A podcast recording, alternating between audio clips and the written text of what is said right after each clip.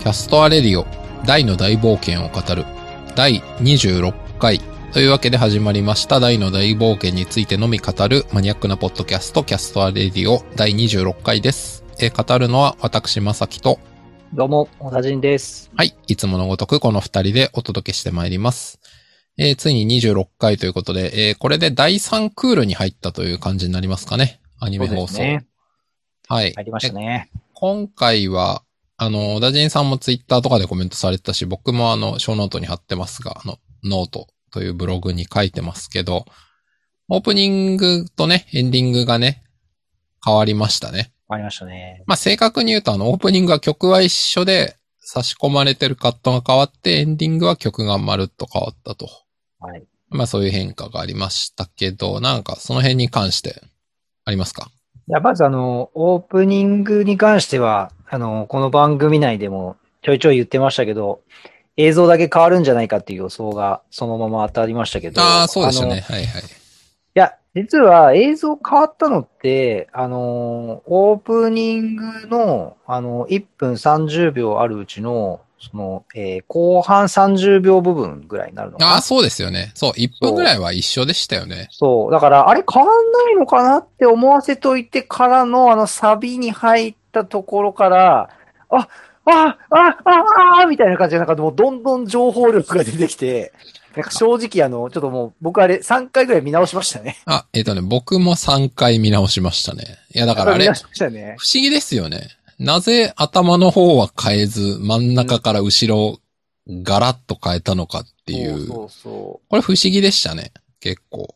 なんか僕の想像としては、あのーなんか、まあ、まさに僕が感じたように、その、あ、やっぱ変わるの、こっから、みたいな、そういう、なんて言うんでしょうね、あの、み視聴者に対しての、こう、驚きを出そうっていう、多分そういう思惑と、なるほもどうね一。個は、やっぱりなんかあのオープニングって結構こう物語の最初から時系列で、あの、こう描写が流れていくんで、はい。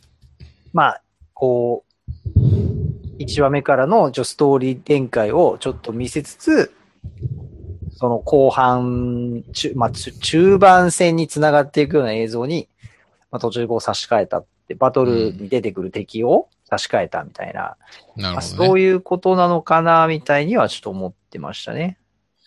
そうですよね。まあまあ、ただですよ。人間って、えっ、と、冒頭から変化したものには着目しやすいけど、真ん中から変わるってあんま気づかないじゃないですか。まあそうですね。なので、まあ、何割ぐらいかわかりませんけど、視聴者の中で、ああ、別にと思ってスルーした人結構いるんじゃないかなってあーいい、るいうるまあ勝手なね。いると思います。あの、早回しして、あの、チャプター飛ばして、もうね、本編から見たみたいな人いるでしょうね、きっとね。まあ結構いると思いますよ。うん。まいあしょうがないですけどね。や、でもね、今回ね、あれでしたね、あの、まさきさんもノートに、はいはい。書いてましたノートに書きけどましたがほんとこんなにあの、もうなんか先の情報出しちゃうんかい、みたいな、大盤振る舞いでしたね。もうなんか、あの、ザムザが、はい超魔生物形態で出てたのはちょっと笑いました ね。僕もうそれ、それ出るみたいな。もう、いあやの、ね、魔族状態ならいざ知らず。そう。それでいて、あの、あれでしたよね、ハドラー新鋭機団と超魔生物化したハドラーは、あの、ちょっとこかう、顔がね、影になってる暗くなってて、顔を見せないっていう謎の演出で。でももうほぼ、ほぼほぼ、あの、4分の3ぐらいのビジュアルは見てますよね。まあ、新劇団に関しては。だからあれなんですかね。まあ一応あの、やっぱ話の中で重要になるキャラクターに関しては少し隠すみたいな。そう、だからザムザは大して重要じゃないっていう、ね。いや、まあ、大して重要じゃないよね。 いや、だからそれで言うと、あ、でもまあ、だから味方側に関しては別にみんなね、出るから、ノバとフローラ様と、ロンベルクですよね、あのロ。ンベルクは、はい、背中でしたよね。背中。か。そうだ、うん背中か。そうそう。あとね、ロンベルクあんな黄色い派手な格好してたっけってちそょっと一回思う。いま僕したもなんか割と、うんだ、誰って最初思いましたけどね。うん。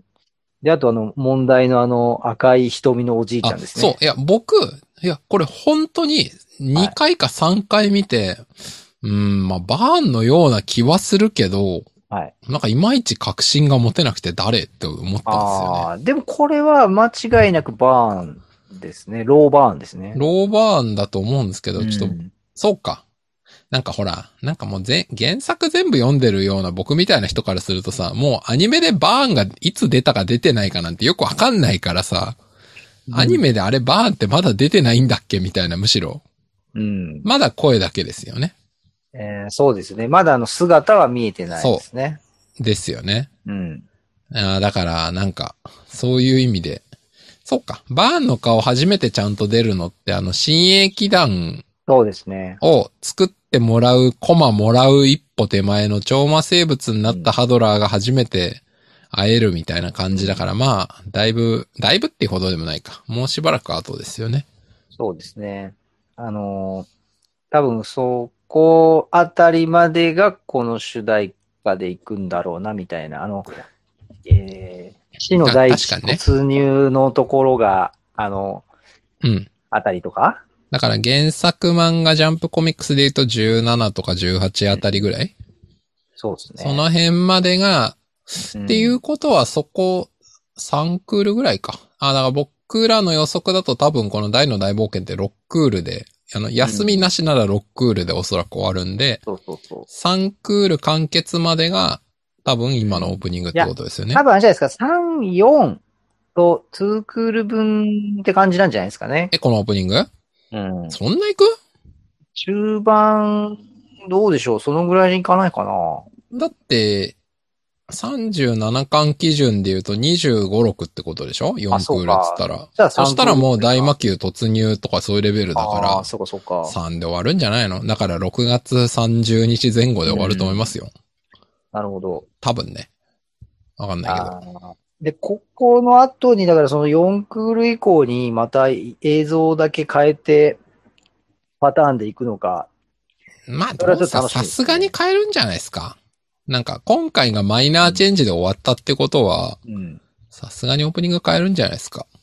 なんか僕個人的にはね、結構ね、あの、これツイッターとかでも書いてる人いたんですけど、僕もこの番組内で何回か言いましたけど、あの、昭和のこうアニメ的なあの作りでいくと結構オープニングテーマ曲ってあんまりあのコロコロ変えないっていうのが昭和アニメのうーん。なんていうんでしょうね、あり作り方としては結構メジャーだったと思うんで、なんかオープニングは変えないでこのままいってほしいなっていうのはね、ちょっと気持ち的に思ってますね。まあね。まあ、うんただ、ほら、やっぱあの時代って原作に追いつかないように引き伸ばす前提での、やっぱり長期間のアニメ放送っていう特殊な前提があったじゃないですか。うん。まあ、ドラゴンボールでもスラムダンクでも何でもいいですけどね。 うん。まあ大の大冒険特殊ですよね。話全部終わってから、うんあの、30年経って作り直すっていう。まあねうんだからやっぱ、あれじゃないですか。多分、まあ、僕の予想としてはさすがに次のクールからもう準備はできてると思いますよ。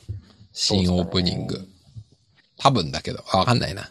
えでもこれはでも楽しみですね、またね。まあそうっすね。まあ多分変わるんだとしたら6月前半ぐらいにうん。い案内が出ると思いますけどね。やでもね、ちょっとなんかね、面白かったのが、やっぱあのあのこのネタバレっていうキーワードが、あのまあ今も話ありましたけど、このもう何十年も前にこのね、原作が完結していて、はい。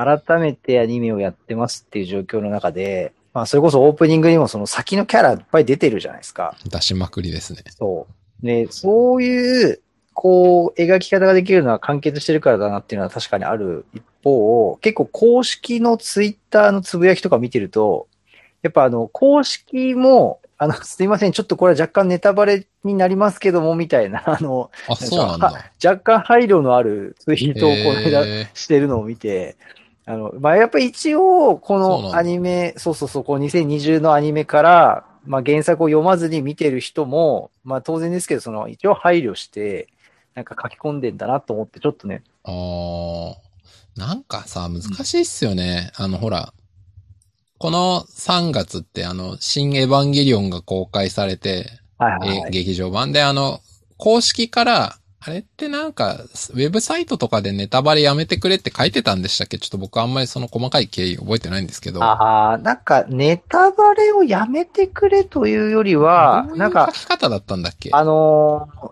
えっと、確かあの、NHK で、あの、プロフェッショナルに庵野監督が出るってなって、その番組内でネタバレシーンが入ってくるから、そろそろ、その、皆さんファンの方々もネタバレ投稿解禁していいですよみたいな、なんかそういう案内は出てましたよね、確か。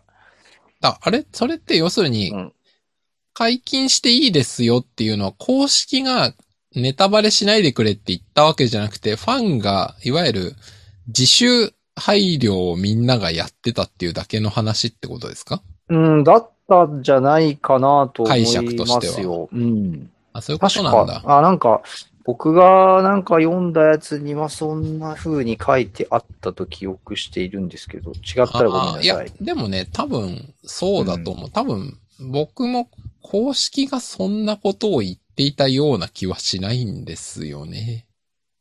うん。うん。なるほど。多分そうですね。はい。じゃあまあ、あの、それはファンがうん。自主的にやったということで、まあ、とはいえですよ、大の大冒険に関してはもうそういうレベルじゃないだろうっていう。23、4年前に漫画終わってっけど、みたいな。あーもうね、なんか、あ、これあだなの、ちょっと一応、今、見つけた記事を小ノートに貼っあ、なんか載ってましたあ、新エヴァの話ですけどね。はい。新エヴァの公式あが、あファンでのも皆公さん、式確かに言ってますね、ネタバレ禁止って。あ、言ってたんだ、やっぱり。うん、なんか、あ、言ってたっていう記事が書いてありますね。うーん。あ、じゃあ言ってた上で、で、解禁って言ったっぽい。うーん。でもなんか、なんあこれかなどうなんだろう。でも、ネタバレ禁止と言っていたわけでは決してそうではないのですが、みたいなコメントをしているものもあったりしますけど、どうなんでしょうね、実際ね。ちょっとなんか、うーん、でもなんか、多分、分カラー、カラー。の、カラーのオフィシャルのあの、ツイッターアカウントとかを見ないとわかんないかもしれはいはいはい。あー、なんとも言えないな。でもこれ、見方を見ると、盗撮は許さないぞみたいな投稿あったっぽいですけどね。なんかよくわからないな。ない。そうですね。ネタバレでもなんか、解禁ま全での体的にファンたちが、あの、自ら自粛してた雰囲気も感じましたけどね、あの、新エヴァに関して、ありますよ。ね。だからなんか、そこは双方の意向はあった感ありますよね。うん。なんだけど、3月の、なんだっけ、NHK の放送後ぐらいから、 そうそもうう、解、まあ禁し、バンまバすンお願いしますよぐらいのうんテンションに変わりましたよね。そうそうそうそう、なってましたね。うん、まあまあ、その辺は、ね、その、まあ言い方はあれですけど、その劇場版の来客最大化っていう観点から、まあそこら辺はうん。ね、説明がつきますけど、ただ、まあ、見方を大の大冒険に戻すと、どっちになったところで多分今見てる人は見るし、 見てない人は見ないんで、まあね。そのネタバレってどういう意味があるんだろうっていう気はしますよね。うん、いや、あの、あれですね。うちの子供たちは、あの、まだ原作は読んでない小学生ね。まだ状漫画態読で、んでそうななんいです小よ学生。はい。あの、父親は散々読んだ上にポッドキャストまでやってるっていうそ特う。殊な、えー毎回ね すごい、そう、あ特殊 なケース。あの、これどうなんのみたいなね。あの、結構質問されたりするんですけどあ、、答えないんですかそれ。基本的には答えないようにしてまあ、すね。答えないんだ。うんえーそれはじゃあ楽しみにしてない。家庭内ネタバレ阻止してるんだ。そうです、そうです。で、また、あの、そういねえうやりとりしてると、うちの妻がですね、あの、鋭い突っ込みを入れてきて、僕がたじろぐみたいな、ああ、別に漫画読んでないんだけそうど、なんなですんとなく当たってるみたいな。そう、あの、第記憶戻るでしょ、みたいな。 そのいや、まあ、そそれれはそれね、は、まあ、それはわかるそよ。うなんだけどみたいなそれは、いや、でもまあ、それはわかるけどさ。そうそうそう。それはわかるけど、まあでも、そう、ちょっともうそれ以上はやめようかみたいな感じのちょっと目線を送りましたけどね。あどう戻るかまではね、ちょっと予想されたくなかったなと思ってー ね、でもどうなんだろうな。なんか、僕前言ったかもしんないですけど、物語って少しは予想してから見た方が面白いと思いますけどね。おー展開を。だってそうじゃないですか。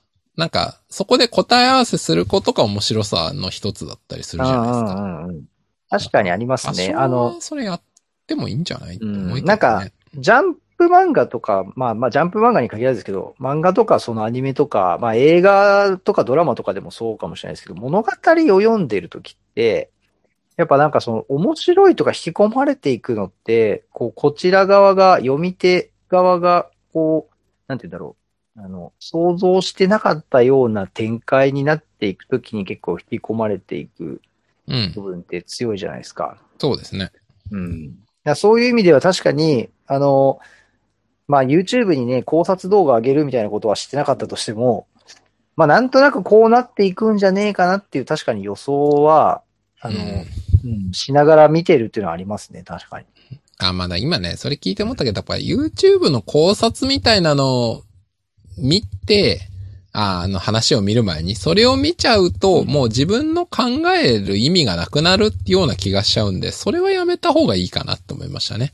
はいはいはい。それはちょっともったいないなと思ってて、まあ、特にね、大人じゃなくて小中学生とかだったら、なんかそれしちゃうとね、やっぱ自分で考える前に、なんか頭のいいどっかの誰かが聞いた話をね、それをかく、追確認するだけみたいになっちゃうと、それはつまんない気がするんで、確かに。まあだからその、親とかが配慮聞かせた上で、どうかな、どうかなぐらいのうんうんうん話は別にいくらあってもいい気がしますけどね。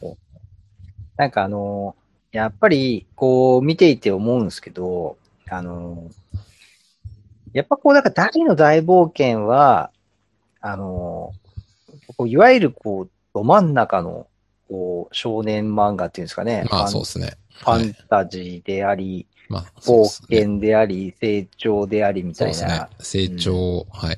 成長少年漫画ですね。そうそうそう。なんか、で、でこうバトルが中心にあって、そこを、こう、なんて言うんでしょうね。やっぱりこう、見ていくんですけど、やっぱこう、ワクワクするみたいな、読んでいて、うん見ていて。あこれって、やっぱなんかその、なんですかね。今言ってたみたいな、その、考察して、なんかこう、なんか、ロジカルに楽しむっていうよりは、うん。どっちかっていうと、やっぱりこう、エエモーショナルにというのか、ああ、まあそうだと思いますよ。うん、なんか、ハラハラ、ドキドキ、ワクワクみたいに楽しむっていうのが、やっぱなんかこうんう、素。直な楽しみ方って感じはするなっていうのはそう思いますね。そうだと思いますよ。いやー、だからそれで言うと、まあ、ね、ちょっと、エヴァの話が、僕、そんなに詳しいわけじゃないから、どこまで正しいかわかんないけど、まあ結構やっぱあれは、作品の雰囲気感としても、なんでしょうね、読者じゃないや、視聴者にとっても、未知の概念からいろいろ引っ張ってきて、まあう、ん。こうやっぱ見る人が、え、どういうことどういうことみたいな、やっぱこう謎に入ってくみたいなことも、うん。その視聴者の体験としてデザインしてると思うんですけど、間違いない大ですのね大冒険はそういうのに比べたら今小田地さんが言ったみたいに、もうちょっと直球なんで、別になんか伏線とかも基本的にはちゃんと回収していくし、うん。まあ話は最初に決まっていた敵を最後も倒すっていう風に、うん。うん。ね、そこは綺麗になってるんで、まあそこはやっぱ都度だいぶ、ね、あの、解説もされますからね。そキャうラクそターう。たちによってね。うん。うん。まあだからね、そうそう、そういう意味で言うとまあ、うん別に同列でどうこうっていう話ではないなと思いますけどね。そう。いや、なんかそれでいくと、まあ、なんかそのオープニングの話に戻ると、その、やっぱオープニングの映像を見ただけで、あんなに盛り上がれるってすげえなって思いましたね。うんうん。あ、そうですね。まあだから、うん。あれは誰向けかって言ったら僕らみたいな人向けなんだろうなっていう。うんいや、もうツイッター、リアタイで僕見てた時に、ツイッター見てたんですけど、はいはいはい。あのー、オープニングに対する、あの、投稿のラッシュがすごかったですね。ああ、まあね。うん。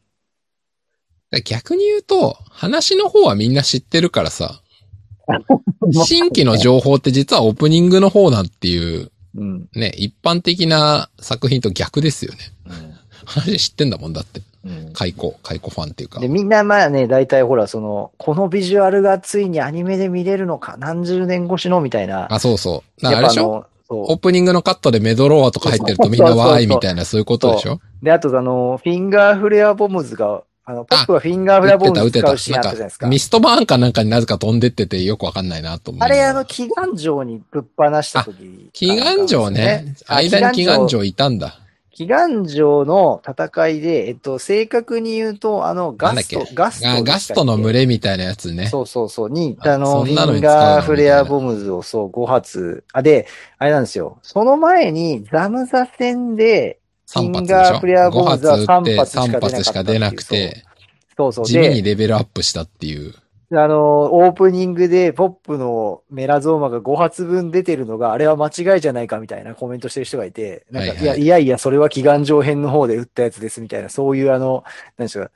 あの、懐かしさで、あの、はいはい昔の原作ちょっと読み忘れてるというか、思い出し忘れてる人たちのやりとりとかもめっちゃありましたよ。うん。まあ、だから完全にあの、30代、40代原作世代向けのそうそうそう。ご間演出違いなっい。てことですね。間違いないですね。そうとしか言いようがないですね。そう。いやー、やっぱね、あの、でもそこを、だから、ううまく、やっぱこう見せたなっていう気はしますね。うん。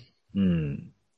そうっすよね。で、それこそ僕みたいにその、2世代で子供と一緒に見てますみたいな、お父さん、お母さん世代からすると、やっぱこう子供たちからの、え、これ何みたいな。うん。これはね、こうなっていくんだよみたいな、こう、ふふふみたいな会話が楽しめるじゃないですか。まあね。まあ、なんならそれで、真相再録版買わねえかな、みたいいな。 や、そうそうそう、も多う分ある完と全にそうです よあ。ると思うんだけど。完全にそうですよ。もうね、ねえ僕、あれ、まさきさんなんかえ画像が変わっちゃったよ。ああ、やべえやべえやべえ。おっとっと。危ないそうそ危うないそ。はい。あそうの、そう完全にもう僕はあの7月に新総再録版が全部出揃ったらもう買うっていう約束をされてるんで、あもうそこまでは頑張ってちょっとネタバレをせずにやりますよ。あ、はいはい。いいんオじゃなープいでニしンょうグか。ね。いやー、よかったですね。そうですね。はい。まあ、というわけでオープニングでだいぶ話が終わりました。あ、終わってないけど。 だいぶ時 間が経ちましたけど。そしてあの、もうね今回はあれです本ね、編ね。なんだっけ。まさきさんのノート、あの、しテラン王に関するまずは、テラン王ね。もう僕は完全に今回の主役テラン王だと思って ますから。新テラン王ですから。テラン王。いや、テラン王なんですけど、これあの、明らかに他のキャラクターたちと作風がちょっと違いますよね。ね顔が違いすぎでしょ、みたいな。ねえなんか劇画チックっていうのか、なん、なんていうんですかね、こういう感じの作あそうだ。僕はあのノートに書きましたけど、あの、プレステ3に出てる、なんかすごいリアル系のラストオブアスっていうゲームのキャラに似ててしょうがないみたいな。風。そう、あ、あ、そう、あれね、あの、写真、写真というか、そうキャプチャーを貼ってくれていた。あの画像、画像貼ってるやつね。でもそういうレベル感で顔違くねえかって話うんいでやすーよ。渋いですよね。相当渋い感じの。誰やねんって感じでしいやたもけうど。完全にこのテラン王だけやっぱね、絵柄が違うんすよね。謎でしたね。うん。なんかこれは気合い入れて書いちゃったんですかね、誰かがね。わかんないっす。そう。あとね、僕ね、テラン王のね、ちょっとここのセリフの中で、前回ちょっと話してた、あの、クロコダインの考察があったじゃないですか。あの、なんだっけ。親でさ、あの、クロあー。コダインがね、あの、バランの攻撃によって記憶をなくしてって言って、はいはいはいこはい。僕がノートに書いたやつですね。クロコダインさそうそんう賢いな、多いみたいな。うで、その後、レオナに一周されてみたいなやつ一周されたやつ。つね、ありましたあね。れね、今回ね、あの、テラン王がね、あの、思念波っていう言葉言をって使まっ、たじゃなめいでっすちゃか言。ってた、言ってた。で、まさきさんもそれ、ノートに書いてくれてたんですけど、うんいや僕ね詳しい詳しいな、この人みたいな。僕ね、実はね、ちょっと重大なことに気がついて、なんすか。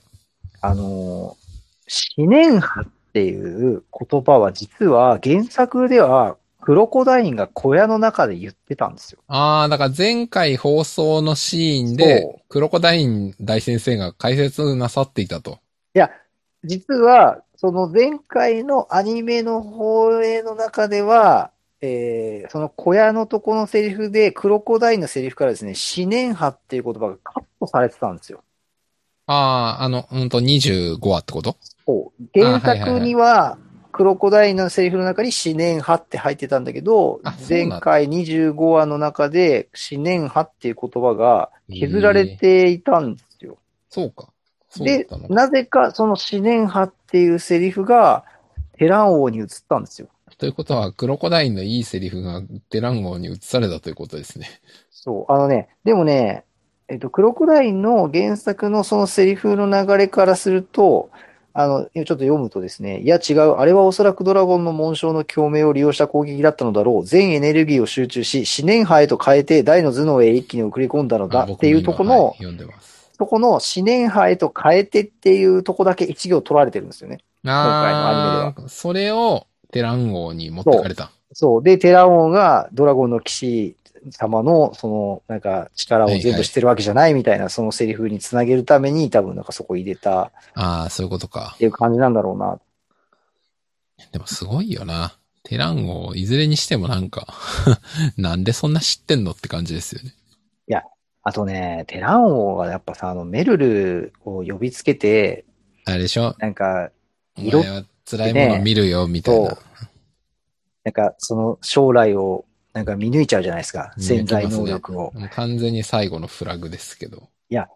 あれ、そう、原作を読んでた当時、なんかそんな、ここで、いや、なんでこんなシーン入ってんだろうな、ぐらいの、なんだろう。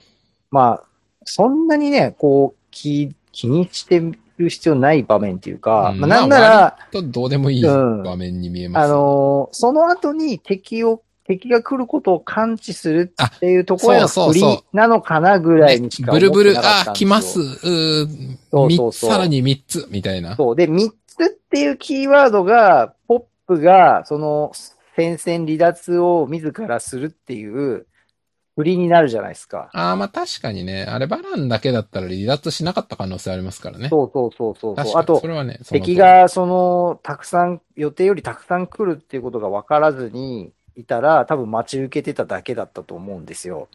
その通り。そう。だからそういう意味では、あの、テラン王が、こう、あなたは辛いものを見るかもしれないって言って、なんかそこの流れからメルルが3つ来ますっていう、その3つ来ますのための振りって思ってたんでああ、すけそうど、見えますよね。そう。でもやっぱりこう、もう最後まで物語を知った上で、ねこのシーン改めて見ると、いやもうこう完全にもう物語の最後のね、ああのれで、しょだから、バーンパレスからね、ピラーオブバーン落としながら空爆してって、そフうットパスの地上全部っていう時に、メルルがいち早く気がついて、そう、ポップさんって言って、あのね、みんなを避難させてからの通信してからのみたいな。ね謎の展開通信発動みたいな。あれ、やっぱね、もうこの時点でテラオンは読んでたっていういね。やそれ完全にそうですよね。テラちょっとンねやばいですね。テラオンやばいですよね。えなんか、それでいくとあの、ナバラがテランのその出身で、今回その、テラン王からも、お前はあの有名なみたいな、はいはい。あの占い師のナバラみたいな、なんかこう、やりとりがあるじゃないですか。ありますね。なんかこう、テランの国の人たちっていうのは、もしかしたらなんかこう、ちょっと超常的な力を、こう、身に宿してる人たちが多いのかもしれないですよね。それはね、あり得る。うん。確かにあると思う。なんか人間にしてはなんか超能力感ある。そうそうそうまあ王様は含めてね。なんか、もしかしたらナバラもなんだったらちょっとこう、ナバ、あの、テラン王家の血筋を引いてる、なんか、あの、はみ出して飛び出た人みたいな、なんかね、裏なんにかちょっとね設定あるかもね。そうそうそう。で、あと、ドラゴンの騎士にこう、祀られてるみたいな場所になってるのも、なんかその神がかった力を、あーそれによってそれね影響を受けて、なんかこあるかもう、ねね確かに。持ってるとか、それはあるかもね。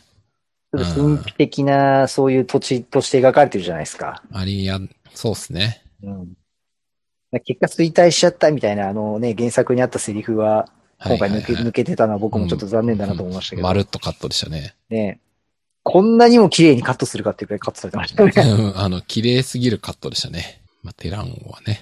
まあいいですよ。とテりラあンえをず。ね。テランを。そして、えー、からの、今回、あと何かあったっけえー、まさきさん書いてあくれたのは、僕が書いたのは、尺八っぽいのがいい音楽だったぐらい。力を前描写ですよね。うんいやー、今回ね、僕、チカロ前は、あの、音楽も僕も思いましたし、あのね、描写がね、すごく丁寧に描写されて、細かい描写をされてたんですよね。そこまで見てませんでした。あなるほのーよく映像を見るとですね、どはい。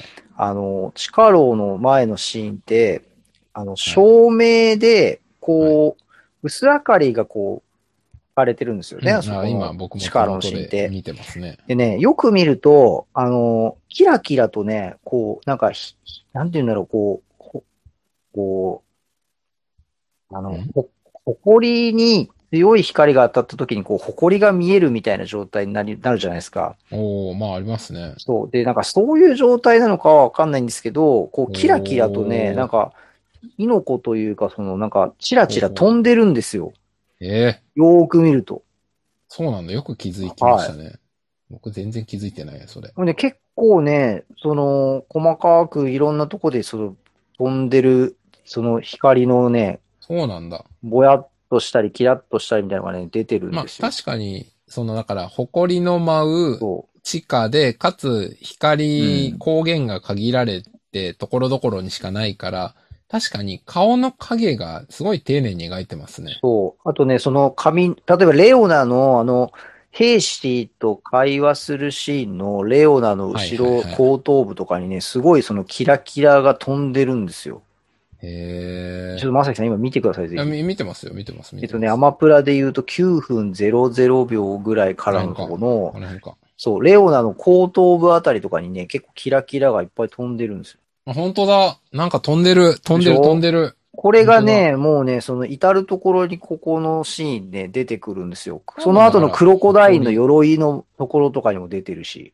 うーん、誇りなんだろうな、多分。そう。力を。これすごい細かいんですよ、描写これめがっ。ちゃ細かいっすよね。だって、気づいてる視聴者多分1%ぐらいしかいないと思いますけどね。あとね、ここのシーン、おぜひ音をヘッドホンで聞いてみてほしいんですよ。ほう。これね、音がね、ちゃんとあの、地下牢の中のその、環境してる音にちゃんとなってるんですあーよ、なるほどね。だから、声が。開けた場所の音じゃなくて、くうぐもったっていうか、反、反射してるってことか、音そが。う。あのーよくとトンネルとかで、あーって言うと、わーってなる、はいはいはい、なるなある。のね、反響する音になると思うんですけど、ちゃんとね、そういう音にここのシーンなってるんですよ。ええそうなんだ。ちょっと、そうそれは聞いてないな。これぜひちょっとこの収録終わった後、あの、音出して聞いていただきたいですね。ええあの、ヘッドホンでぜひ聞いてくだ気づさかい。なかったな。うん。僕、これテレビ見てた時は、テレビから音出してたんで、あんま気づいてなかったんですけど、あの、アマプラでそのヘッドホンつけて、別でもう一回見た時に、あ、うーんこ。この音はすごいぞと思ったんですよね。こだわってますね。そう。なんかここね、それで言うと、やっぱり、あの、ポップがね、あの、演じて、こう、一時ここのね、パーティーから離れるシーンで、結構皆さん原作を読んでる人たちにとっても思い入れの深いはいはい。印象的なシーンじゃないですか。はいはい。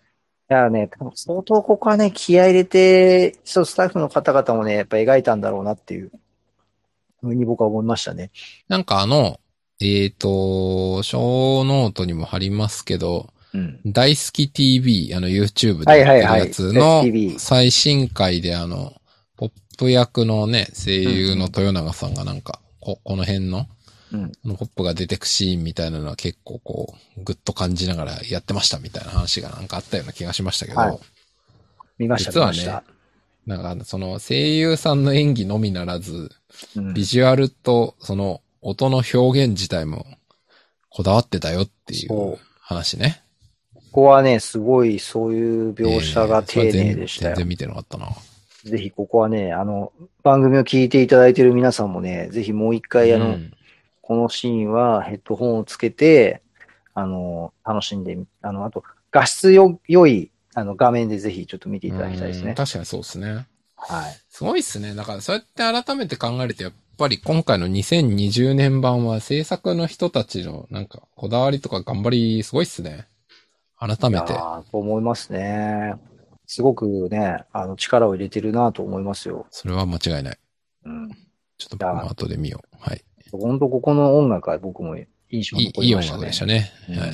なんか尺八なのかななんかわかりませんでしたけど。あーうそういう雰囲気の音がね、そあうりいましたう、よね。はい。物悲しい感じでしたね。そう。でね、なんかね、そそこをなんかその物悲しさっていう感じと、その、なんだろう、あの、ポップにとっては結構勇気ある決断をして、その一人敵を食い止めに行くっていう、うん。なんだろう、その、ポップにとっては男気を見せたみたいな場面じゃないですか。うん。なんかね、そこがね、その、なんか味わって音楽をこう聴いていると、なんか結構どっちにも聞こえてくる感じがあるんですよね。あー、レオナ側の心情だけじゃなくてってことそう。あの、間違いなくあの尺八っぽい音のしとこは、レオナ側のそのシーン、あの、なんていうんですか、こう気持ちなんだと思うんですけど、うん。あの、そっからあの、レオナとクロコダインのやりとりがあって、で、場面がその出口の方に行って、メルルが追いかけてきて、で、ポップが、その、ね、走って出ていくっていう、そこの一連の流れずっとその音楽流れてるんですけど、うんうん、うん。ちょっと曲調がね、なんか曲調というか多分使われてる楽器が変わってってるっていう感じなのかな。うん。多分ね、後半の方その尺八的な音あんま入ってないんですよね。うんうんうん。なんかすごくね、そこがだからこう、い流れの中で、その描写が移り変わってってるように僕にはなんかちょっと聞こえましたね。なるほどね。うんそうか、そこまでは見てなかったな。いや、それ僕さっき、まさきさんの書いたノートを見て、うん。あ、ここの音楽僕ちょっともう一回聴こうと思って、そのシーンを見てた時に、うん。あの、思ったんですよ。うんうんう。うんん。なんか、レオナの心情からの、多分メルルとポップの、その、両方みたいな感じのところになっていくような印象っていうんですかね。うん。これ、またあの、ね、音楽の林祐樹さんの話になっちゃいますけど、いや、これをね、このシーンを思い浮かべながら作ってなかったとしたら、ちょっともうなんかハマりすぎてて怖いなっていう。ね。どうなんでしょうね。まあだから、その辺がね、過去のあの記事だと、場面限定では基本あんま作ってないって話でしたけど。そうそうそう、そうでなんも、ですよ。そうじゃないかったら、どういうね、うん。コンテクストというか、ストーリーで音楽作ってるのか、謎はありますね。なんか悲しみとか怒りみたいな、なんかね、そういう感情的なキーワードとかから作ってるのか、ね。いやすごいですよね。でも、それで言うと、あの、林さんの大好き TV 見ました、あ、僕まちゃだん見とてないっす。えまだ見てない。早く見た方がいいっすよ。あ、なん本か当ですかえ、教えてくだどさうい。いう、なんだっけ、あの、え、はいい、や、ちょっとね、言われるとちゃんと思い出せないけど、まあまあでもなんかあ の、ととりあえずあの、大の大冒険、リアルタイムにすごい好きだったから作れて嬉しいっていう話はもちろんあるんですけどうん、えっとね、なんだろう、自分はその、音楽そのものに精通した音楽を奏でたり表現したりするプロフェッショナルではなく、うん。なんか、例えば演奏するみたいなすごいプロの人たちがいて、なんかそういう人たちを、がこううまくコラボレーションして、あるその、まあアニメでも何でもドラマでもその作品に対してフィットする音楽を生み出すための、うん、まあプロデュューサーっていう表現してなかった気がするんですけど、なんかあーそういうポジションとして自分はやってますみたいのを聞いて、あ、そういうタイプのプロなんだって思って、個人的にはすげえ納得しましたね。だから僕音楽知識全然ないんで、音楽とか作曲、音楽作るプロっていうと、あ、音楽センスに溢れてて、こうなんかうんうんピアノとかでババババって音楽作っちゃうって、すごい、すごいみたいな人かなみたいな思いがちですけど、そうじゃなくてやっぱ作品とか、その制作チームありきで、その中で機能するプロフェッショナルって意味での音楽のプロ、あげまさに劇版のプロっていう、そういうことなんだなっていうのをね、話聞いてすげえ納得しましたね。そういう学びを得ました。うんなんかですよ、細かねい。の覚えてないけど、そんな感じ僕もちょっと改めてちょっと見てみたいと思うんですけど、なんかあの、林さんの、のイン、あの、我々のね、このポッドキャストで何度も話題にしたあの、ライブ、ライブドアラニューイスライブドア、ライブドアのね、ブロそうそうグみたいな、記事記事みたいなやつね。で書いてありましたけど、あの、ね、もともとあの、新体操の選手をやられてたみたいあなそうそうそうそうそう。キャリアでって書いてありましたけすど、ごやいキャリアですよね。っぱなんかその、表現、音に合わせて表現をする、まあもしくは表現に合う音を探すとか、多分そういうね、あの、うん。新体操をやられてたみたいなキャリアは、相当そこに影響してるんでしょうね、きっとねああ、で。も、あ、でもね、それは本当そうだと思います。その、ちょっと、大好き TV の細かいの忘れたけど、でもなんか、その、そうですね。新体操やっててからの、みたいな、それはあったと思いますよ。うんいやーあの、僕はサントラ CD 買いましたけど、あ、そういえうば買ってましたね。はい、あの、聞いてますよ。仕事中の BGM として。偉い。あと、Amazon レビューも書きましたよ、ちゃんと。え、お、偉い。はい。Amazon のレビュー書きましたよ。あの、Twitter につぶやいてありますんで、なるほど。ちょっと。 Amazon ではレい。ビュー書いたのよかったら、皆さんも、あ、そう、ぜひこのポッドキャストを聞いてる人には、あの、買っていただきたい。うん、あの、おますあすめです。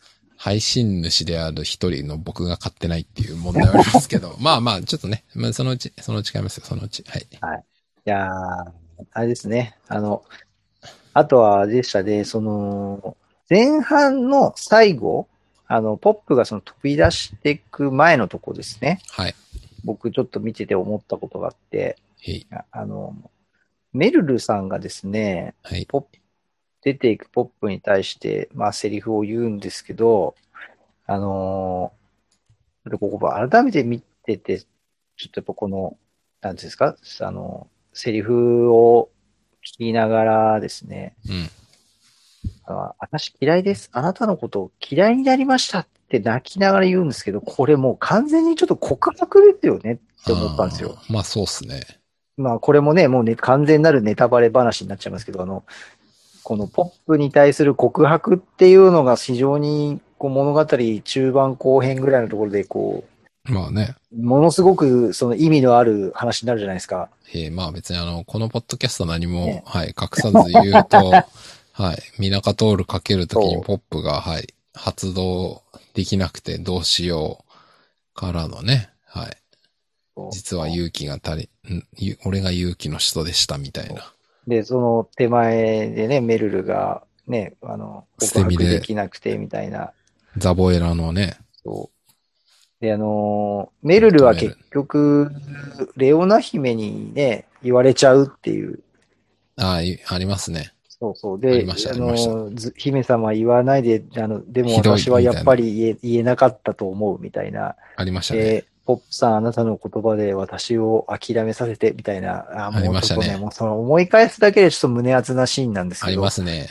や、でもね、もうここね、改めて見るとね、もう完全にもう、メルルさんこれ告白ですよね。うんあ。そうですね。嫌いです。あなたのこと嫌いになりましたって、もう、この、いや、もうね、ポップは、やっぱだこの時は、もうその、竜騎衆なんとか食い止めるべしっていう、もう完全にスイッチ入っちゃってるじゃないですか。スイッチ入っちゃってますね。ねもう何もなんもう聞く耳っていうか、ね何もそういう難しいこと考えらんない状態ですよね。そう。もうなんかその、あね、あの、わざわざ、きこう嫌われ役を演じてまでも、そうそうう。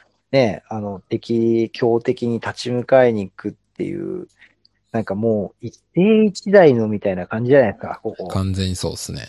らもう、あもう、この時のこのメルルの発言に対しては、多分、ポップ君は、あのまあ、正直多分、全然そういうね、あの、好意を寄せてもらえてるみたいには、多分、捉えてないうん。だろうな。あなんなら、あの、ひマームにも引っ張かれちまったことあったっけな、みたいな、あの、うん結そ局うい出てくるのうマーブねです、ねそうそうそう、思い出し方をしてるじゃないですか。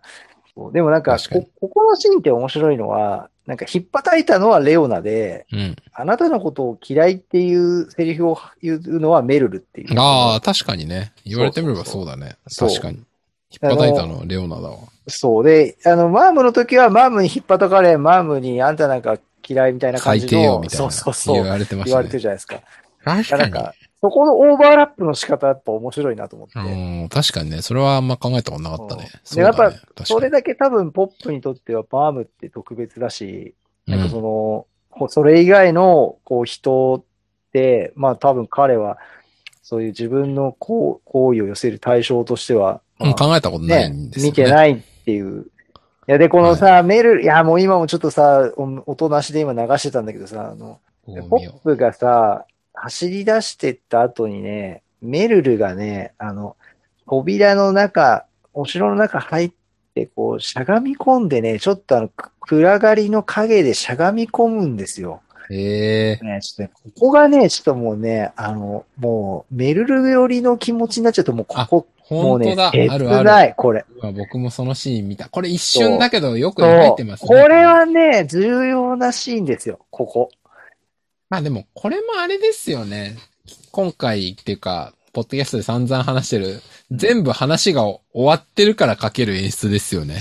これね、原作にはないんですよ。ないないない。こんなんないもん。そう。あの、城の中に駆け込んでいく一コマはあるんですけど、その、こんなね、うずくまってね、影のとこでね、泣くメルルの姿ないんですよ。うん。これはね、超いいシーンだよい。や、確かにね、だからそうだから、原作連載時点では果たして三条先生の中でも、あの後でメルルうんが、あの、まあ、ポップ覚醒シーン並び最後の、ポップと通信して世界救うシーンまでが、見込まれてたかっていうと若干多分ハテナだと思うんですよね。いやー、そうね。だからさっきのあの、テラン王がさ、あの、お前は将来、辛いものを見るかもって言ってたのも、やっぱさっき言ってたみたいな、あの、三つの影が見えるっていう振りぐらいまでしか、まあ考えてなかったのかな。可能性もありますよね。ね、後々になって、あ、あの時テラン王ああ言ってたから、そうだ、メルルにこんな役割を、みたいに、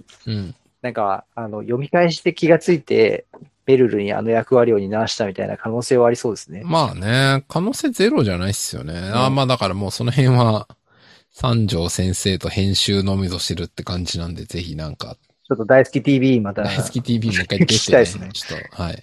や、ちょっとマジちょっと三条先生と、あの、喋りたいですね。ああ、そうっす ね。ちょめっとっちゃいろいろ聞いてみたいね。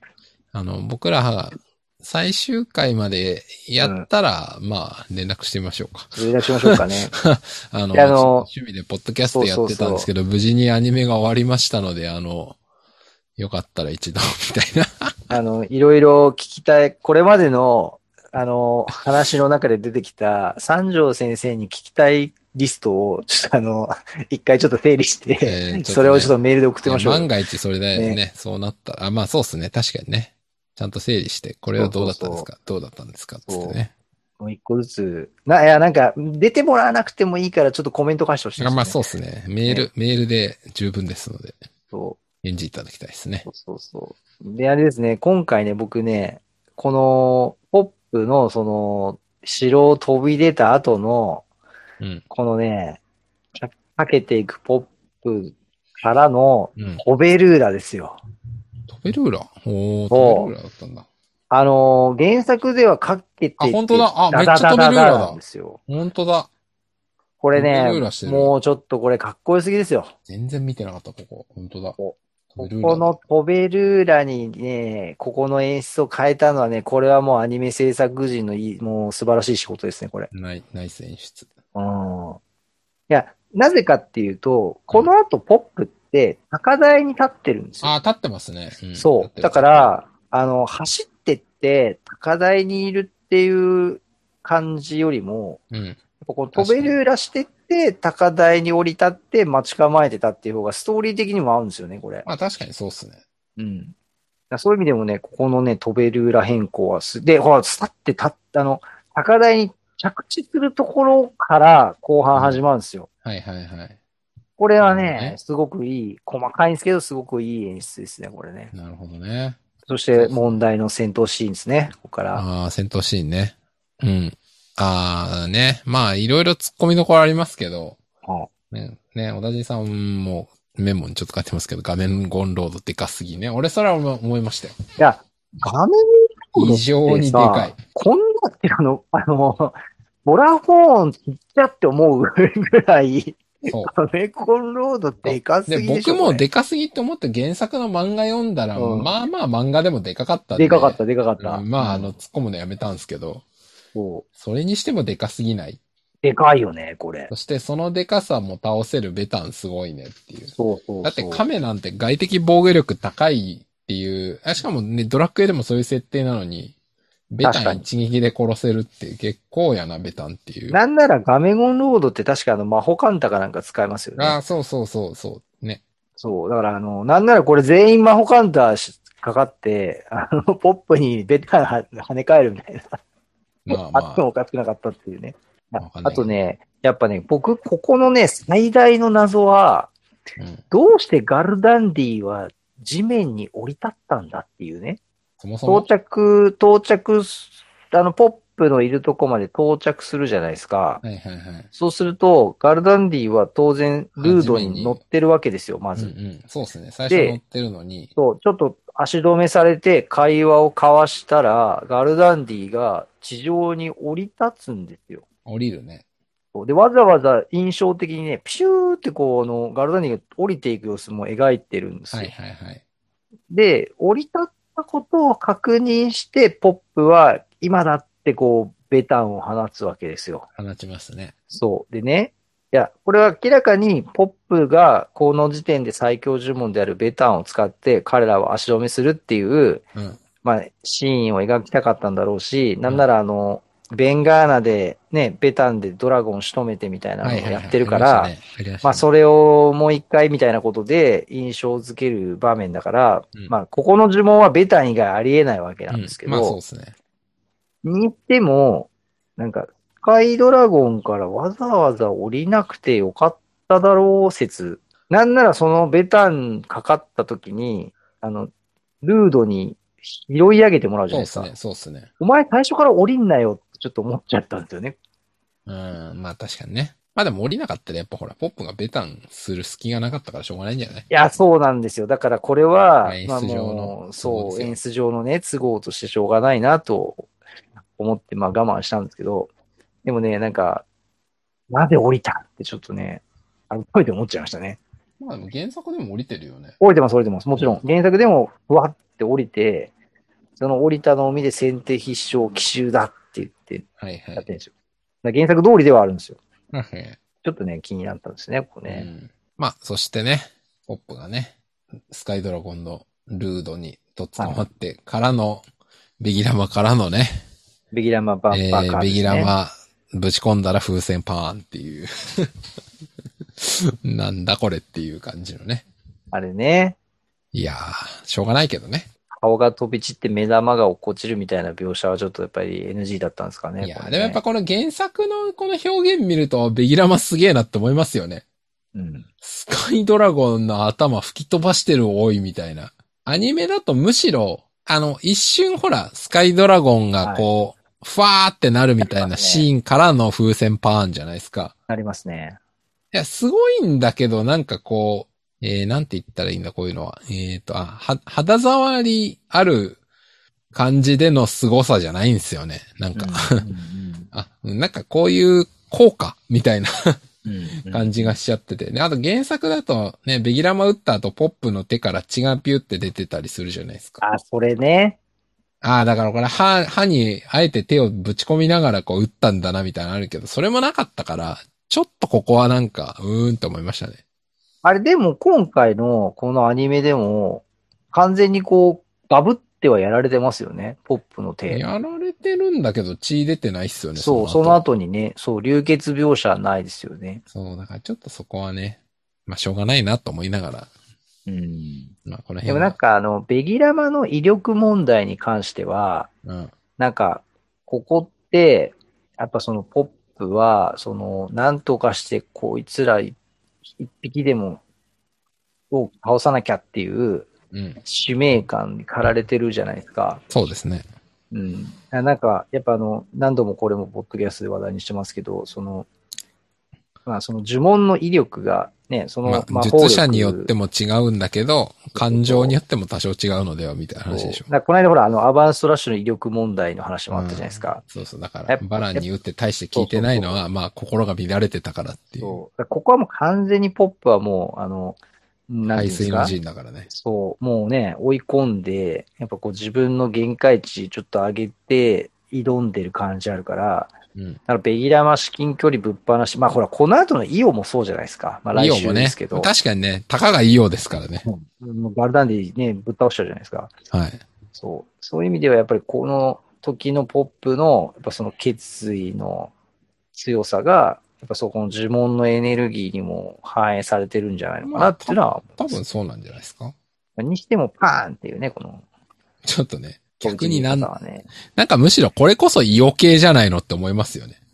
なんかあの、ベギラマって基本、鮮熱呪文みたいな書き方だから、割とはいはい直線上にビューって飛ぶじゃないですか。うんだからこのあの原作のここう頭をズズガガガガって突き抜けていく感じはいはいはは、いレギュラマだなって感じしてすごくいいんですけど、うん。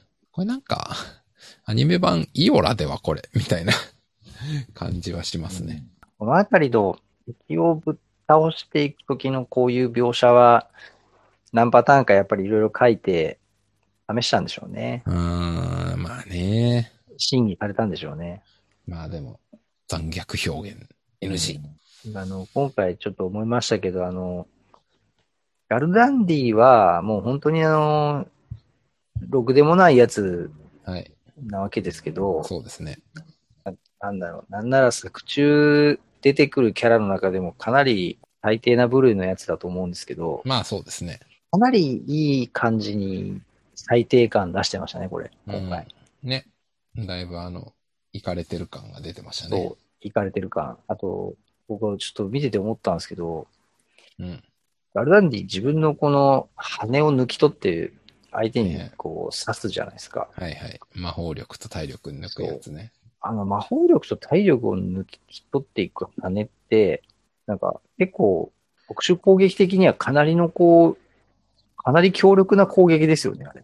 うん、まあ強力だとは思いますよ。ね。ねえ。あとちょっと思ったのは、後に出てくる、あの、成績と奇跡でしょ、そうそうそう。魔法力と、そうえっ、と、聖なる覇者の力チャージするやつね。あれの、ちょっとあの、逆版みたいなね。そう、アバンのあの、作うんるフフェェザーザーっとぽいよ。ね。ちょっとまあ、ガルダンディの場合自分のの頭から生えてるから、生ものなんだけど、これ。いや、実は、なんかあのーアバンの、あの、作ったフェザーの羽は、ガルダンディ族の羽を使ってんじゃねえかみたいなね。確かにね、あのょっ羽との思い部ましたよ分は、つか、作ってないで、なんか、その辺の鳥から拝借してきた可能性ありますよね。そう。だから実は結構ガルダンディは、そ実はの、由緒ある、あの、超、超人族っていうんですかね。ああ、実はね。そうそうそう。で、なんかその、じ、実は聖なる使いの、なんかその鳥の一族から、うんはみ、はみ出し物になっちゃって、ああ、なんかね、裏切り者みたいなね、そうそうそう。あの、なんか、なんかこう、むしろ迫害されて、お前みたいな恥はもうこの一族にはいらんみたいな言われて、あーあの、あるあるですね。バトル迫マン害カーさあるれあるて一さ、そ族うそうそからちょっと強すぎるとう。か、あ迫害のされー、る。悠々白書的に言うと、あの、比叡みたいな感じではすいね。はいはいはい。あのあの生まれながらイニに、ゴそうそうそう。あの、お前み氷た目いな、一族の中でこんななんで炎にまみれたやつがみたいな。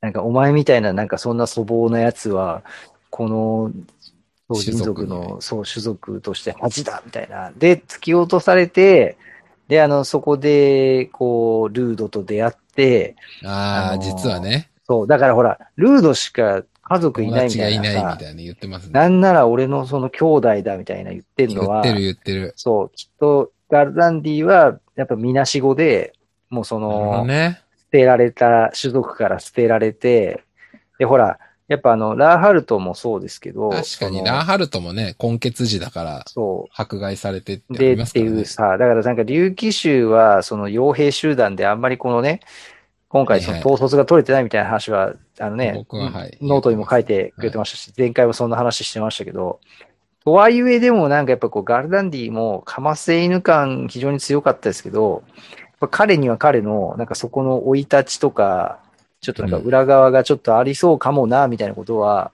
なんかちょっと想像すると面白そうですよね。確かにね。うん実はね、ガルダンディ、意外と実はそういう裏があったのでは、妄想。だからガルダンディの方が、そういう想像ができるんですけど、うん。もうね、ちょっとボラコーンは残念ながら何のちょっと背景も想像できないぐらい情,、何もない情ですね報量がないですよはいね。。ボラホーンなんもないね。トドマン。まあただのトドマン。以上。こう氷のブレス履くトドマン。終わり。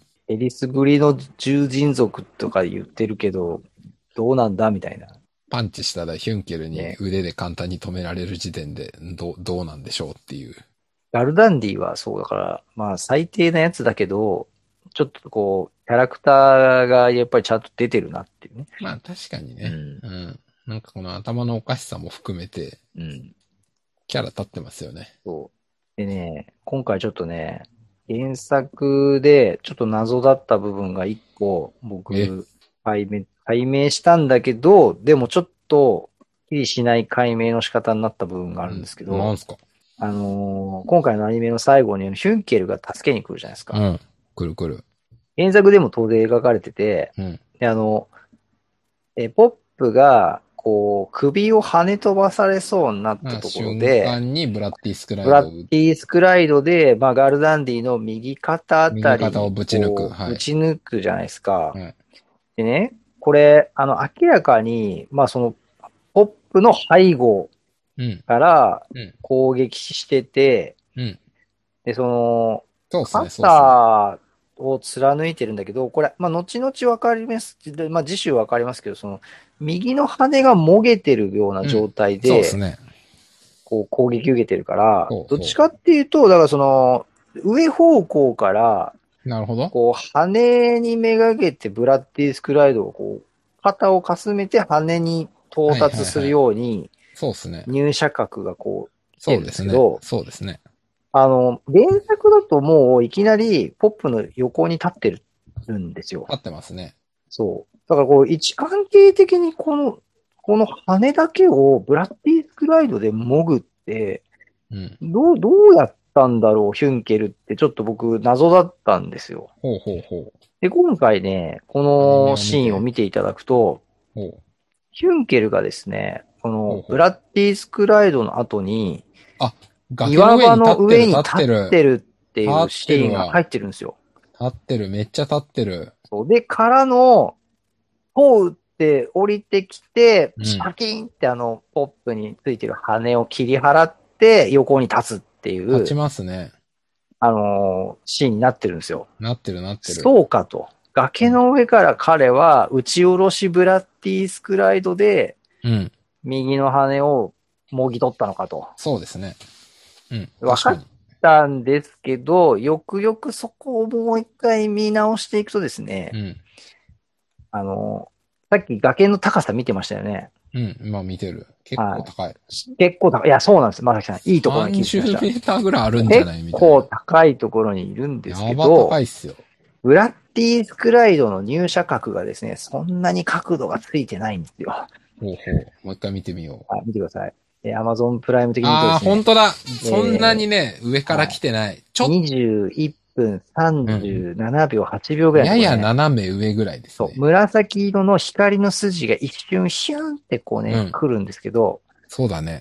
ここれはね、残念ながらね、ちょっとそのんね、な高い位置から打ってないね。そうなんですよ。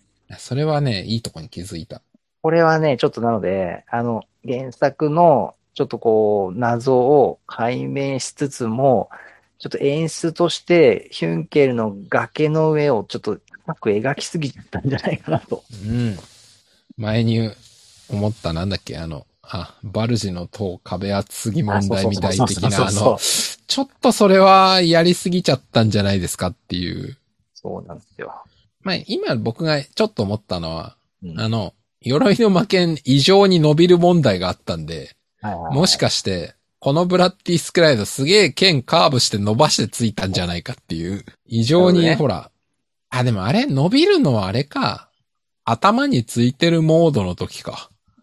手で持ったらあんまりちゃんと伸びてなかった気がするな。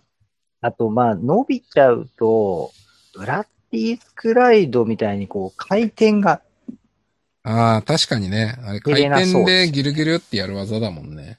まあでも、もっといっちゃうと、うんここのシーン別にガルダンディ程度だったらブラッディスクライドでも何でもなくて、ただの月で十分だったのではっていう。まあね、だって、一撃必殺とか言っといて殺せてねえし、みたいな。うんなんかいろいろ突っ込みどころありますね。いや、まあね、そう、ちょっとね、突っ込みどころは多いですよね。でもね、その崖の上からポーッと降りてくるっていう描写で、やっと肩を射抜かれてたっていうのがね。そして、あの、次回予告でもう完全にガルダンディとボラホンはもうやられてることになってるっていうのが受もけうま解す説ね。されてましたからね。最後の一人、ラーハルとかとか言って、いやいやいや、もう、え、え、え、みたいな。 もう、この二人はあの、秒殺されるっていうことが確定してるっていう。ああ、残念だけどね。しょうがないですね。もうだって次回タイトル、陸戦キラーハルトでこすかれら、ね。もひどいっすよ ね。ひどいっていうことはないけど。いや、まあ、しょうがないですよ。もう、この間も話してましたけど、ラストバトルまでね、あの、に、ラストバトルに参加してるうちの一人ですからね。ラまあウンドまはあまあ、超重要キャラですからね。これはしょうがないですよ。うん。そうね。まあ、というわけで、今回はそんな感じでしょうかね。エンディングあ、エンディングテーマはね、見ました証ね、見ましたよ。私。見たけど、まだ、どの辺が大の大冒険なのか、いまいち歌詞がよくわかっていません。わかりましたかああー。あの、歌詞は、今回あの、画面の下にテロップで表示をされていたの出で、てたかは出いてたな。若干やっぱそっ愛の大冒険に比べこう意識して作ってくれてるんだろうな感はだって書き下ろし感だじもんましねた。ね。はい。あ、非常にそうだ若干じゃないね。うん。完全に意識してるんじゃないですか。うんただ、その、うんキャラ目線なのか、メタ的な全体目線なのか、まあまあまあ、うん全体目線はありえないか、キャラだな。うん。うん、僕らはどこまで行くのあの天ね、使のささやきにもよくわからない映像がね、完全にあの、やっぱりあの、ほら、前回言ってましたけど、卒業の証である、その、アバンの印うん。からの証じゃないかって言ってたじゃないか。うん。うんもう完全にもうビジュアルが、その、アバンの印。だってもう中心ねでしたね途中に印があって、あの、それぞれの人の象徴の光の玉が飛んでますもんね。そうそうそう。で、ね、完全にあの、も完全に証うで、すよね。ヒュンケルとかマームは、あの、証今後のビジュアルになってましたからね。あー、確かにね。まあ、大もそうですけど。ユンケルも確かにまあそうだし、格闘家マームだし、そうそうそションポップの杖だけあの、う。うん。輝きの杖でした けど。あーそうですブラックロッねクはなかったけど。さすがに。あ、でも大も大の剣持ってるしね。そう、大の、大の件もそう大でのすね。剣。レオナが変わってなかったですね。そうそうそう。まさきさん、俺思い出した。今日ね、俺、原作のシーンでね、あの、さっき最後ギリギリまで見返したときに、はい。あ、ここカットされてたって気がついたシーンがあって、お、なんすかあのね、原作だと、うん。あの、ポップがですね、うん。マトリフのとこに行くんですよ。えっ、とですね、力になってやれってやつえ違います、違いまえす。あの、原作で言うと、ああそれはもうあの、ったよな。バランが、うん。あの、身支度を整えて、うん。ソアラよ、今度こそディーノを奪い返してくるあぞあ、っ薄て汚いい人う、間どもから。うん。次のページで、師匠、師匠、大が大変なんだ、力を貸してくれよ、師匠、畜生、この間の時どここんな時にね行っちまったんだよ、バカ野郎あった、あっってた、いそうれ。 1ページ分、よく、よく思い出してですね。ここね、ないわ丸々カットされてたんです言よ。われてみればないわ、それ。よく気づきましたね。僕忘れてまこれした。ね、気がついてたんです、さっき。でね、おお確かにないわ。でさ、その、助けを求めに行くんだけど、いなくて、まあ、後になって戦いの終わった後に、こうう、ん。マトリフが、アバンのあ書を探してたって話だそようそうね。そう、あの、猫みを襲いに来たハドラーたちをげ迎撃するところをやって、ありましたね。そうそうそう、あの、アバンの書を取ってきてたんだよ、みたいな。これがお前らにとって必要だろ、みたいな。はいだからそこへの伏線じゃないですか。そうですよねこ。こでいないって。確かに。ああ、ここはあえてカットしたんだな、と思って。確かに、この時のうんマトリフとポップの関係性から言うと、この原作のね、ちょっと頼りに行くっていうのは間違ってないですからね。そうそうそう。でもうだからね、本当に師匠にも頼れないし、ね、あのーもう大の記憶も戻らないし、うん。まあ、もう敵は増えて、ね、あの、最強軍団来ちゃうし、みたいな、なんかその、打つ手ぜなしっていぜうね、絶望感みたいなところにもつながるから、うん。ここは描かれててもいいのにな、と思ったんです確けどか、に。削られちゃってましたね、こやこっねぱ。難しいですよね。やっぱここはアニメと漫画の違いで、漫画だとこの1ページ分だけ使って、うん。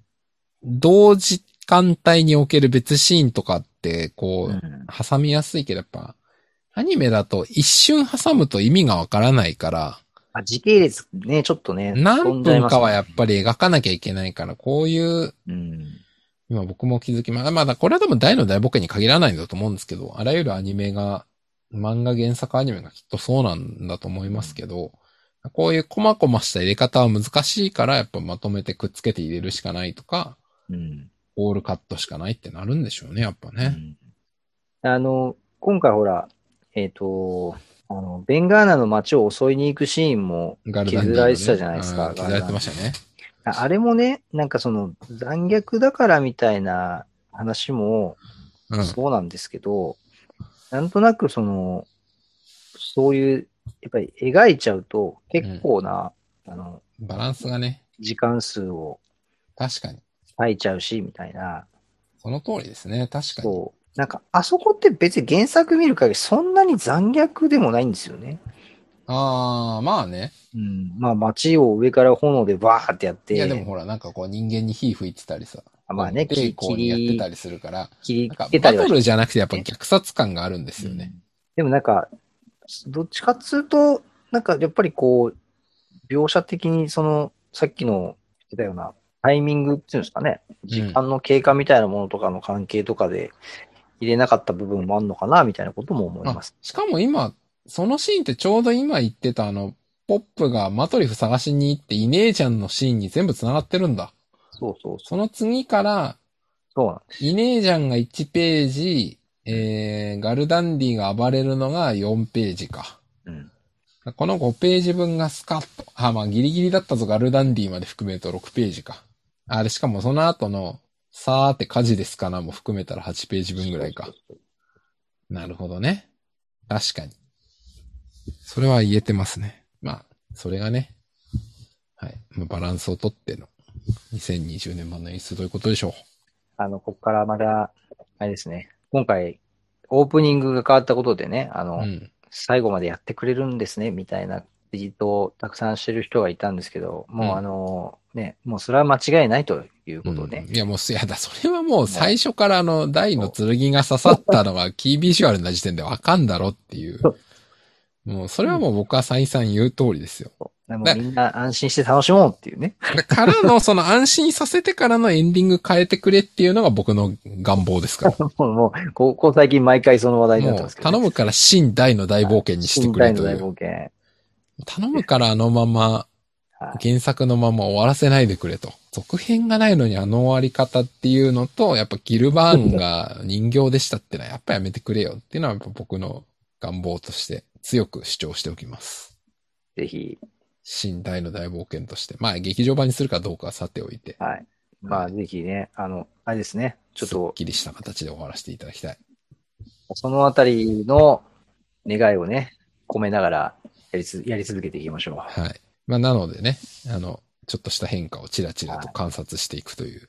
あちなみに、まさきさん、あの、みんなでアバンストラッシュキャンペーンやりましたいや、全くやってないですね。どう全くやってないのいう、やっぱほら、小田爺さん、え、なんかやったんですかいやまだ僕もやってない。やってないでしょあと、あと4日、えっ、とね、これ収録してるのが4月6日ですけど、はい確か4月11日までだったっすよね。みんなでアバンスラッシュキャンペーン。あれキャンペーンキャンペーンうん確かそうですよ。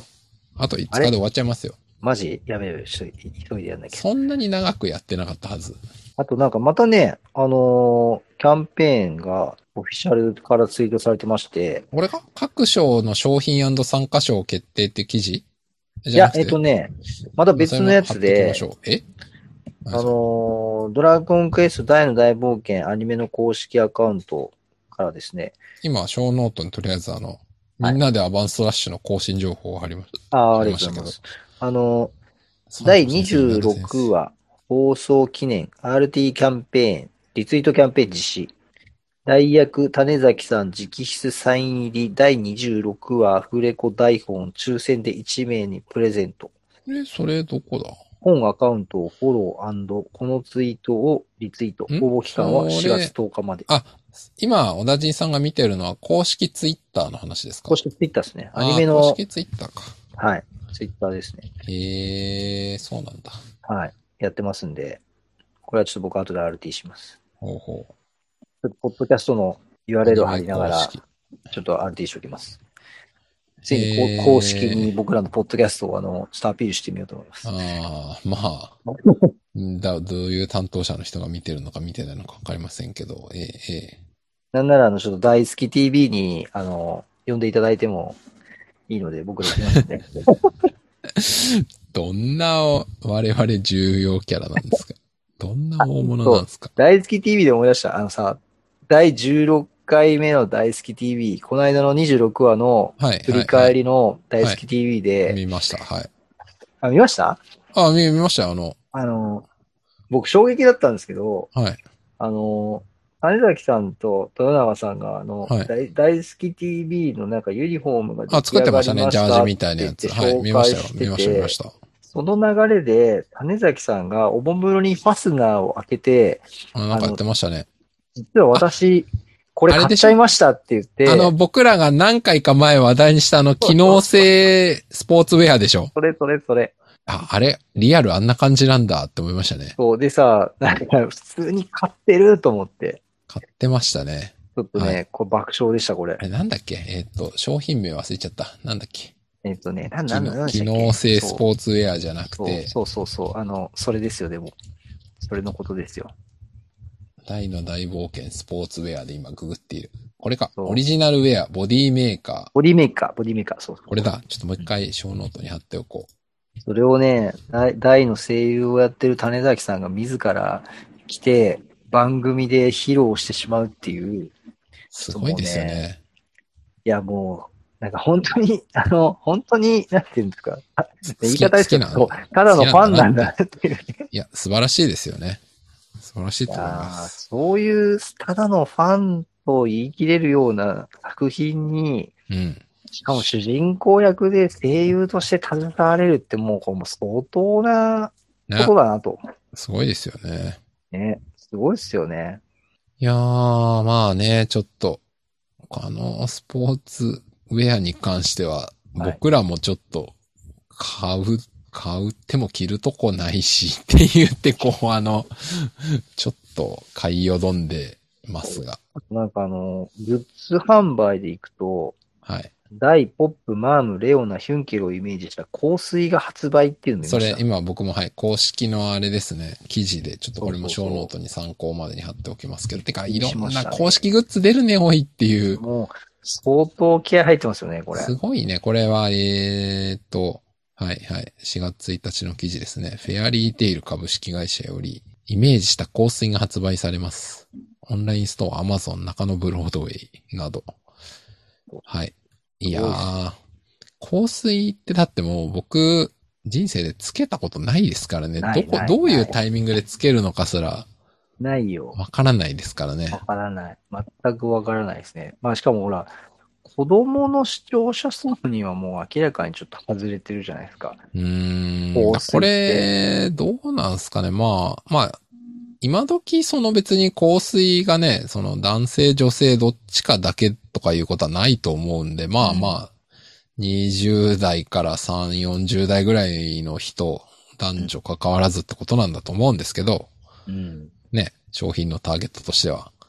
とはいえっていう、まあちょっと僕にはわからない。まあなので、ぜひ、このポッドキャスト聞いてる方の中で、 これ系のグッズ買っている方がどれぐらいいるかわかりませんが、なんか買ったやつがあったら教えてください。感想。あマスクもあるっぽいですね。マスク出てますね。ちょっとマスク買おうかな、これ。オーロラリフレクションマスクって何ですかオーロラリフレクションって。 6月中旬の発送を予定しておりますって書いてありますね。だいぶ先ですね。うん。オーロラリフレクションマスクなん。か、あの、ホログラム、ああ、透かしみたいなね。あこれね、光るんだ。うん、うん、まあ、控えめですね。あの、機能性ウェア見た後だとだいぶ控えめな感じがしますね。 あ、親子ペアセットだって。普普通サイズ、小さめサイズ。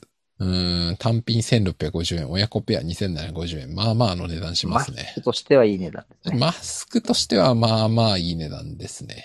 いやあとなんかあれでしたよ。あの、グッズではないですけど、あの、例のゲーム、あー、魂の絆だっけついにあのスマホゲなんですか、ベータ版かなんかの、あの、ーえ、そうなのはい、あの、始まったんすか始まって、えプレイできるんですかかも ?Google プレイうんあの、Android 版は今なんか、えっと、テストプレイその募集してるとかっつって、う。あ、本当ですかへえ。はいあなんだっええ、けそうなんだ。パ魂の絆魂の絆。ああ、確事かに前ちょっと登今こ録れ、受そうっ付すね中ちょっでと、ゲームウォッチの記事を貼っておこうと思いますが、クローズドクローズドベータ。ベータはいはい。クテロースズトドベータね。はいはい。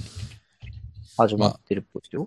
なるほどね。残念ながら、あの、アンドロイドユーザーじゃないんで、ちょっと、僕はあの iPhone も Android も持ってるんですけど、ちょっとあの、スマホゲーを今んとこやろうっていう気持ちはあんまり湧かないので。さきさん、明日からですよ。クローズドベータテスト。いやー、いいちょっかと応な募してくださいゲームよは。。いや、ここはぜひちょっとやってみましょうよ。